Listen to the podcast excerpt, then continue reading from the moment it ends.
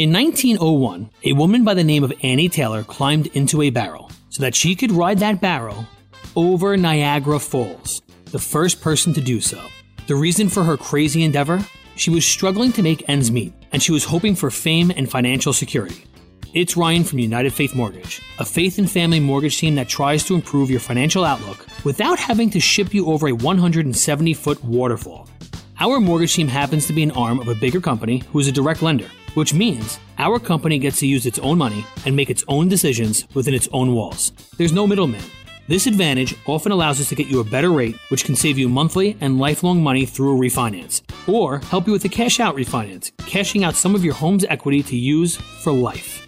We are United Faith Mortgage. United Faith Mortgage is a DBA of United Mortgage Corp., 25 Melville Park Road, Melville, New York. Licensed mortgage banker. For all licensing information, go to nmlsconsumeraccess.org. Corporate NMLS number 1330. Equal housing lender. Not licensed in Alaska, Hawaii, Georgia, Massachusetts, North Dakota, South Dakota, and Utah. We have Madelene Miller on with us to share wisdom, and I'm just going to tell you a little bit about her if you haven't heard her. Yeah, Madelene's a Bible study leader. She's a speaker. She's a pastor's wife, and she's an all around great gal. Uh, she serves on two committees for the Generosity Trust, and you can hear her dispensing wisdom throughout the Tennessee Valley like you will right now. Madelene, it is always good to have you here with us on Mornings with Tom and Tabby. It's always so such a blessing for me to be with there with you as well. Well, Madelene, we are, of course, in the middle of the frenzy of Christmas, and uh, it can be really hard to balance all the shopping and the busyness with the true meaning. How can we start to um, really make that the number one thing of this season? Well, you are right. Christmas is here. It's here. And I know if you look at the calendar, it's not December the 25th yet, but uh, the, the anticipation has been building for weeks, and now many find themselves in the barrage of Christmas parties, plays, rehearsals, concerts, and various other get-togethers. And if you're not careful, you'll you'll be entangled in all the glitz and glamour of the season, and the reason for our celebration as Christians will filter to the bottom.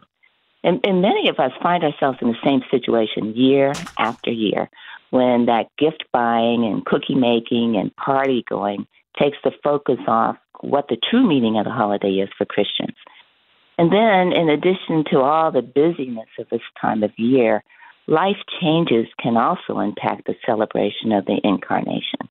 Uh, things like sickness, personal losses, business failures, and tragedies can negatively influence our celebrations and take the focus off the miracle of Christmas to our problems. So, what can we do to keep Christmas in the forefront this uh, keep Christ rather in the forefront this Christmas, as you just said.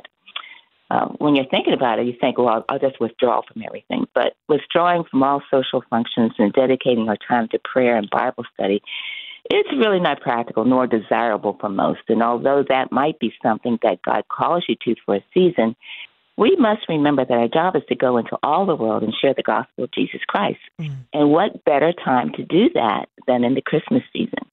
we we are designed to be in community.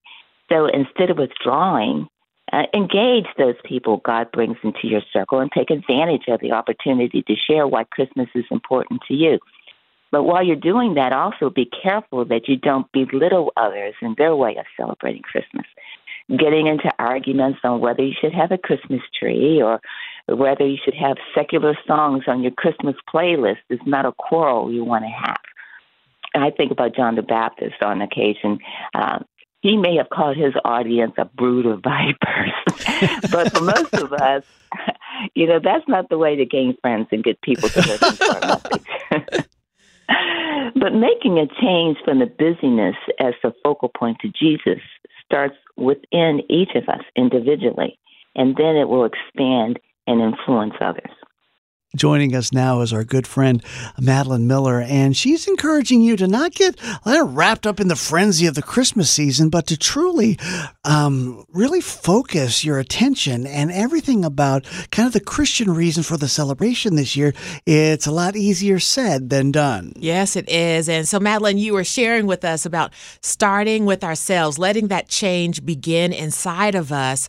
How do we allow God to kind of interrupt and take over? Uh, our schedule? Well, I think it's just conscious of allowing Him just to step in.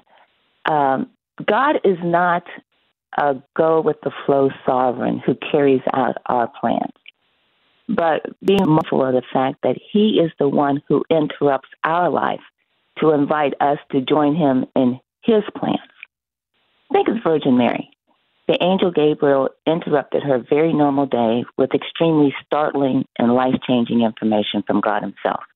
The information was that the Holy Spirit would come upon her and she would conceive and bear a son who would reign over the house of Jacob forever. And Mary's response to that interruption was, Behold, the bondslave of the Lord. May it be done to me according to your word. Remind yourself daily what Christmas is all about. It, it, interrupt your regular schedule and reread the Christmas story in Matthew and Luke, but read it with new eyes.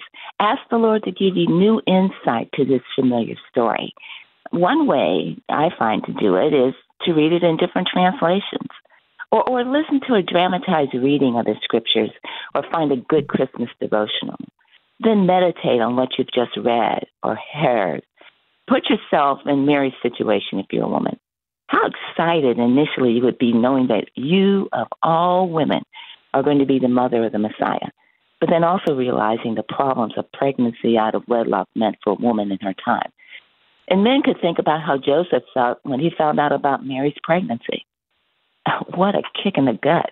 Finding out that your betrothed has suddenly um, or supposedly been unfaithful Joseph was going to send Mary away and secretly until an angel of the Lord appeared to him in a dream and told him that the child who had been conceived in Mary's womb was of the Holy Spirit.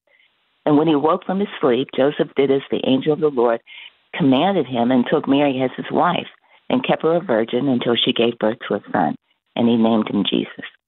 What an unexpected interruption to his life. Now, we shouldn't expect angel interruptions like Mary and Joseph or burning bushes like Moses, or a light from heaven flashing around us with a voice saying, Why are you persecuting me like Paul? But we can orchestrate some personal interruptions by saying, like Samuel, as we read the scriptures, Speak, Lord, for your servant is listening. We're in a conversation with Madelene Miller. And uh, Madelene, if we could just ask you one more question about trying to get away from the frenzy of the Christmas season, really focus on the reason to celebrate, you know, uh, the coming of our Savior. And uh, is there something that we can do? Is there something practical that we can add to our everyday lives that might help? Well, I'm, I'm glad you asked that because if you fill yourself with the Word of God, it will overflow to others. Um, Matthew twelve thirty four tells us that out of the abundance of our heart, the mouth speaks. So our job is to fill our mind and heart with the things of the Lord. Then it won't matter if you're at the grocery store shopping, having lunch with a friend, or attending a concert. The overflow of what's in you will touch others around you. And then it's so hard for many of us to let go, to to leave control to somebody else even if that's someone else's God. Mm. But we need to ask God to schedule our activities for us. And then you may be surprised at the changes and additions that He makes. For instance, if you're a person who likes to decorate every room in your house for Christmas, uh, God may have you scale back so that you have more time for something He wants you to do. Uh, maybe he can use you to help decorate the dining room in a local children's hospital for families that are visiting their children there. Or if you usually bake cookies for cookie exchange for friends or neighbors, maybe you can bake the dessert for food that will be served to the homeless.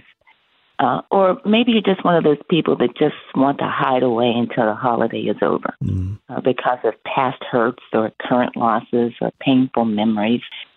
Remember that there is no place that you can hide from God. As the psalmist says in Psalm 139, you can never escape from his spirit. You can never get away from his presence.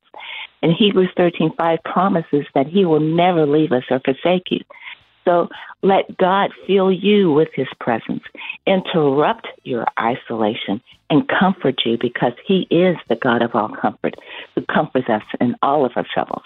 And he mm. loves you. So for all of us this Christmas season, if I were going to give five points, it would be number one, ask God for guidance in scheduling your Christmas activities this year. And then number two, expect interruptions in your plans And then em- embrace those inter- interruptions, the special things that the God that God has for you to do. And then three, be ready for God's call by daily reading and obeying His word so you'll be sensitive to His voice and have something to share.